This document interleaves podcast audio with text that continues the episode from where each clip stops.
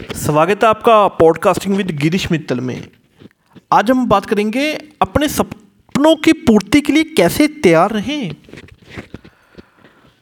Podcasting एक लोकप्रिय माध्यम है, जो आपको अपने सपनों की पूर्ति करने में मदद कर सकता है। आजकल लोग अपने सपनों को पूरा करने के लिए नए नए तरीके ढूंढ रहे हैं। इसमें से एक नया तरीका है पॉडकास्टिंग इस सेवा से लोग अपनी बातें, विचार या अन्य संबंध विषयों के बारे में एक रिकॉर्डिंग बनाकर अपनी बातें दुनिया के सामने रख सकते हैं। लेकिन ऐसा करने से पहले आपको इस बारे में जानकारी होनी चाहिए कि आप अपने सपनों को जल्द से जल्द पूरा करने के लिए कैसे तैयार हों। यदि आप पॉडकास्टिंग करना चाहते हैं तो नियमित आपको कुछ टिप्स दूँगा मैं, उसको फॉलो करें। सबसे पहले पॉइंट नंबर वन सोचें और संगठित करें। अपनी पॉडकास्ट के बारे में सोचना और आपके लिए सबसे महत्वपूर्ण कदम होगा।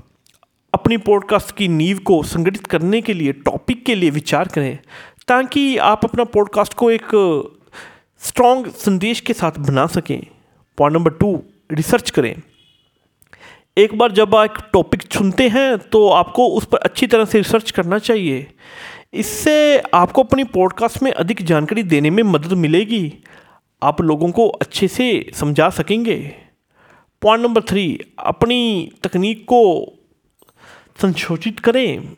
अपने पॉडकास्ट के लिए तकनीकी संशोधन करना अपनी पॉडकास्ट को बेहतर बनाने में मदद करेगा। एक अच्छी माइक्रोफोन खरीदें और अपनी आवाज़ को, नींव को ठीक से सेट करें।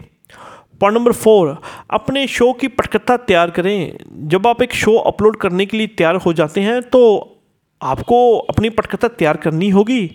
पटकथा आपको शो की संरचित बनाती है, उससे आप अपना पॉडकास्ट में प्रकट होने वाले विषयों को बेहतर ढंग से फॉलो कर सकेंगे।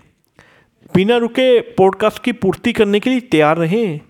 जब आप पॉडकास्ट को अपलोड करना का समय आता है, तब आपको बिना रुके उसे लाइव करने के लिए तैयार रहना चाहिए। इससे आपको एक सफल पॉडकास्ट के लिए सबसे महत्वपूर्ण बिंदु मिलेंगे।